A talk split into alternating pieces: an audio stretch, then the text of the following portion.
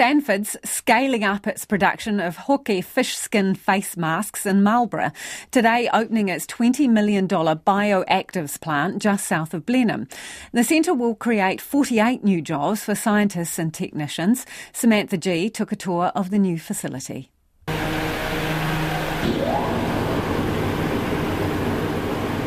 Frozen Hoki skins being cleaned and chopped up at the bioactives plant in Blenheim to be turned into age defying face masks. Then they go into a tank full of a liquid. It's a process called solubilizing, but essentially it turns it into jelly.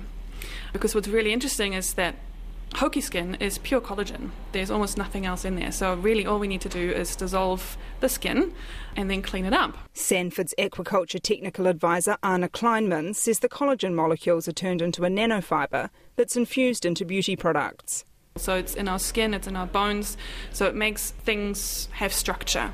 So there's research that shows that it reduces wrinkles. So that's why people are quite interested in it because it helps, you know, with, with skin elasticity and things like that. The collagen infused under eye masks are selling out in South Korea. Applied to wet skin, the mask only needs five seconds for the collagen to be infused. General Manager of Innovation Andrew Stanley says the new plant is a game changer that allows for the potential of new marine extracts to be explored. As an industry, we can't get bigger in terms of taking more fish out of the ocean. So, what we're really committed to is sustainably growing through utilisation, through getting greater outcomes for the fish that God gave us and finding value in that.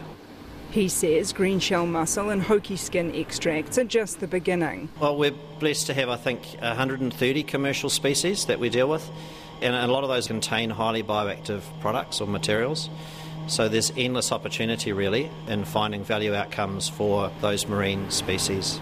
Marlborough Chamber of Commerce Chief Executive Pete Caldwell says it's well known the region produces 80% of the country's wine. But not that many people know that we also produce 65% of the aquaculture that goes out of New Zealand. And I think what this new opening shows is the level of innovation that's coming into aquaculture with companies like Sanford's, who are really driving productivity and driving technical scientific development.